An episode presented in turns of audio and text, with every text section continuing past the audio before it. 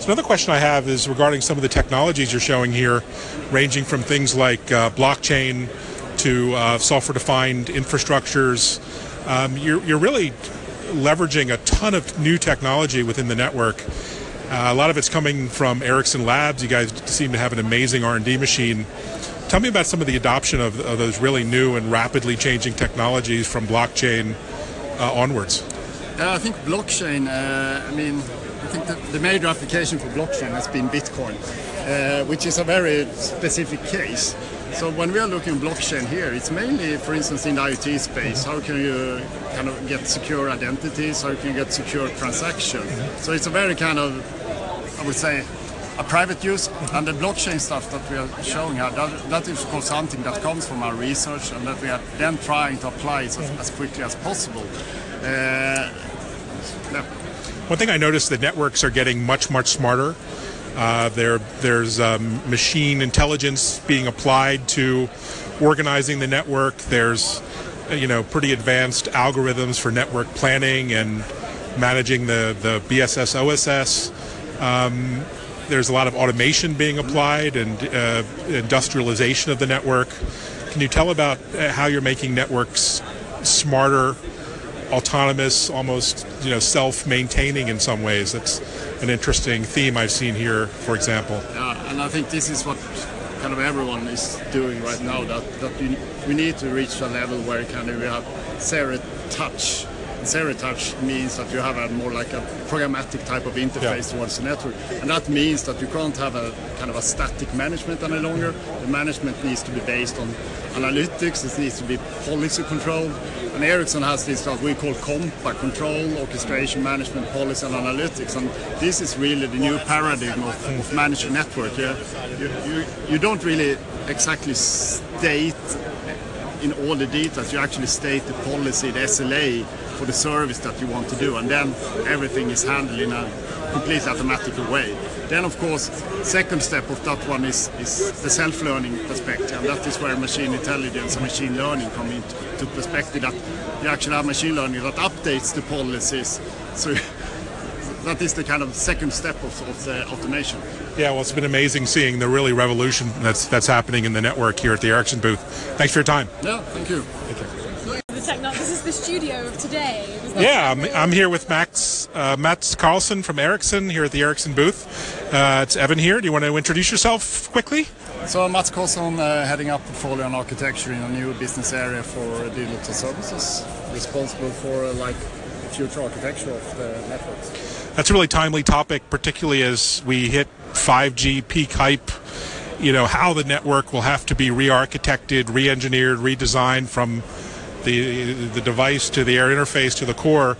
You know, what are some of the highlights of what you're doing to re-architect or re-engineer the network at Ericsson?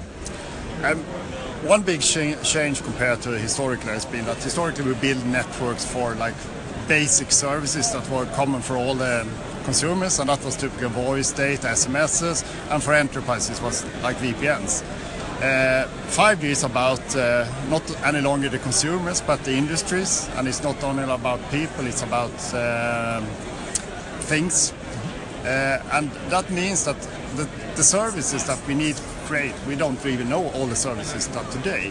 So that means that our network needs to be fully programmable in terms of that we we need actually to be able to define, develop, and deploy new services very quickly. Mm-hmm. And historically, we kind of built the services within the application, but this time actually we need to build a network where we can actually design and develop and deploy the new services in, in days or, or uh, hours and not compared to like months or years. Right. So I'm seeing a lot of services that'll drive that uh, network revolution from smart cities to IoT to um, autonomous vehicles.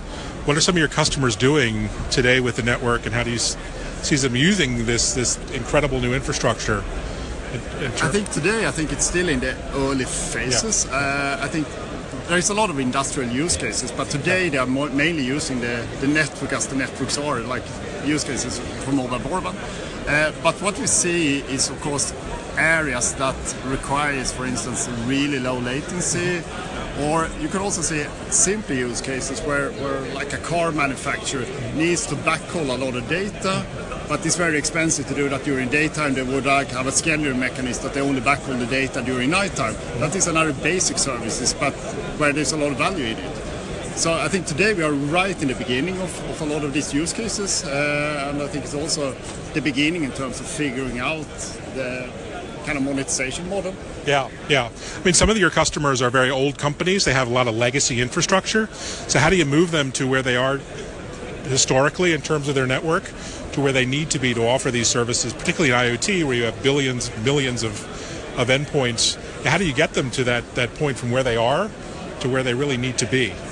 I think one of the challenges is how do you connect, as you said, the operators to the enterprises? Uh, because today it's not so that an enterprise for an IT use case goes to an operator, please solve my problem. So what we are doing on our side is, of course, act as a bit of a brokering in between these two camps. One showing the operators this is how you can sell the network in a new way, but we're also talking so say to the like players like you could take General Electric or someone else and so this is how you can use the network. So so today is very much for us as well to be the link in between these two.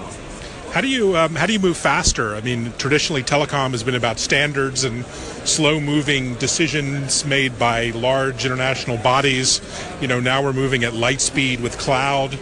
Uh, so how do you how do you re-engineer yourself and help your customers move at this new pace? So uh, I mean, in telecom has been standards, and I think some Yeah. of the standards will remain. For instance, Yeah. the air interface standard. It's probably good. Obviously, yeah. But on the other hand, if you look on the on the cloud environment, etc., I mean, I think we talked about convergence for 10 years, and suddenly it happened.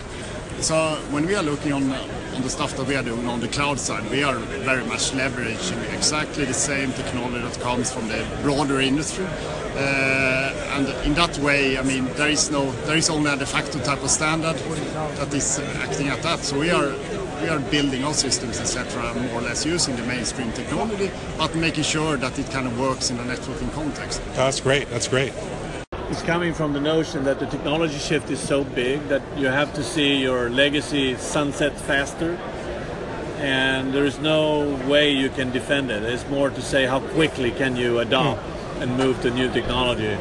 The newer technology is is going to be more efficient, cost efficient for for our customers, which of course will hit our top line. But it doesn't matter because if we go all in, the volume of it and the sheer usage of that technology might be much wider. Uh, good example is if we're able to cloud transform the programmability of the network in a faster way, that will lead us to do edge computing and other things on the network using the same type of software all across. As, the horizontal model.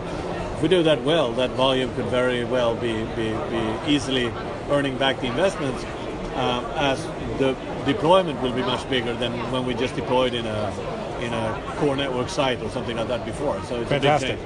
And so all this architecting and re-architecting and re-architecting networks is leading to 5G, which has reached peak excitement here at It Mobile World Congress. excitement. This year is peak excitement. Last year was also peak excitement. But uh, that was the peak. That, that was the last year's peak. Yeah. So what what's the scenario you see as we you know step one step at a time towards 5G rollouts? We've seen trials, we've seen announcements.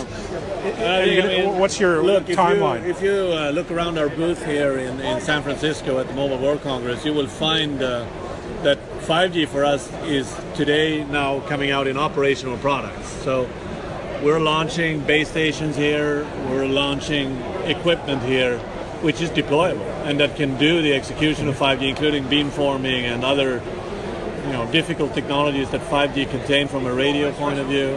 Um, the other point uh, we have here is the um, core network. Um, 5G ready core is one very important piece uh, where a concept that is, I like the, I like the concept because we call network slicing. Right.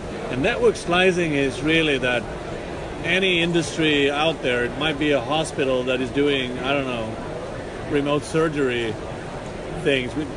Today it sounds fantastic. Tomorrow it's a reality. Those those things need a network slice that is dedicated. Uh, you don't want that to be on the same channel as people are sending emails or watching uh, tonight's show or whatever. So that you know, in that sense, you need you need a you need a dedicated network slice. The network slice can be lit up instantly, and it can be closed down instantly. So it's a very fast provisioning of a tunnel through the entire network, and that's some of the stuff that we demonstrate here. Is it doable? It sounds like science fiction for a network person, but it, that is doable, and we're demonstrating that on a large scale. That's exciting. What, what else caught my attention here at the Ericsson booth was the Internet of Things, also peak excitement, but networks now are, are ready for LTE based IoT, and I saw commercial availability of uh, all the underlying technologies and real world industrial applications that provide real value. So, what's, what's your take on the next 18 months adoption? Because it looks pretty exciting. Well, I, I, that's a great point, Evan. And if you look back to um, summer 2015, we set the standard for what we call narrowband IoT, which is an LTE based version for IoT. And that's just picking up, and we see uh, you know many devices coming out there. Um, but you can do it with ordinary LTE or LTE type of transmitters. Um, there was, uh, I noticed that, you know, I noticed there was a watch today that was talked about. Yeah, a little, little announcement. Yeah, that was some, some, some, some important, some important things happening. I mean, this showing the way, showing the way of an LTE connected watch, and and those kind of things is just showing the way. I, I saw in the announcement that it's actually the world's most used watch as well, which shows clearly the opportunity that there is around Yeah. massive IoT. I think they also did a demo of a high quality voice over LTE Yeah, over the watch. right, so you guys, right. you guys and seem the voice the voice service over LTE in, in the industry called VoLTE, right. uh, where Ericsson is actually the leading supplier globally of of VoLTE solutions to customers.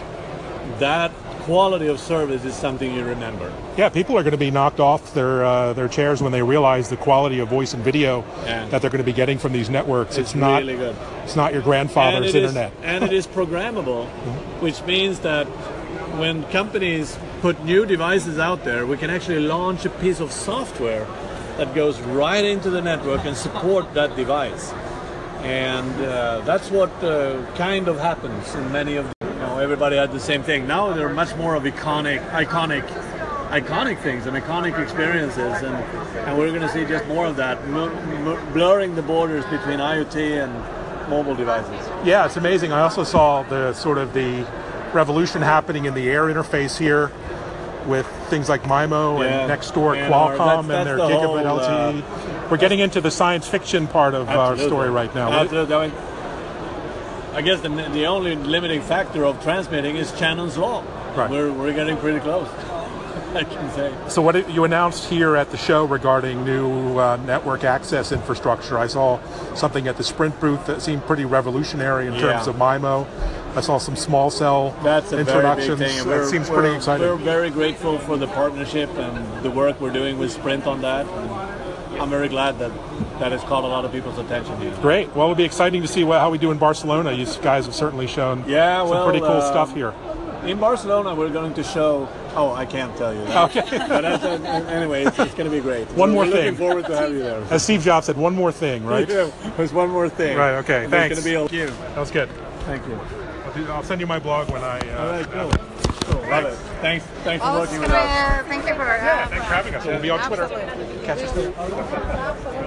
So, so I, I'm now following you, so I will. Great. uh, If yeah. you want anything particular retweeted or positioned or mentioned, Yes. drop me a note or DM or I try to automatically retweet what you guys are doing, but you never know. You may want some spin on something. Yeah. We're, no, absolutely. So thanks a lot. Thank you. I see each other around. Yeah, I'll speak to Jimmy to make sure that it's okay for us to get there. Yes. For the video to set. Five fifteen, but obviously we'll be here before. Yeah. That's good. You. Um, I just suddenly had a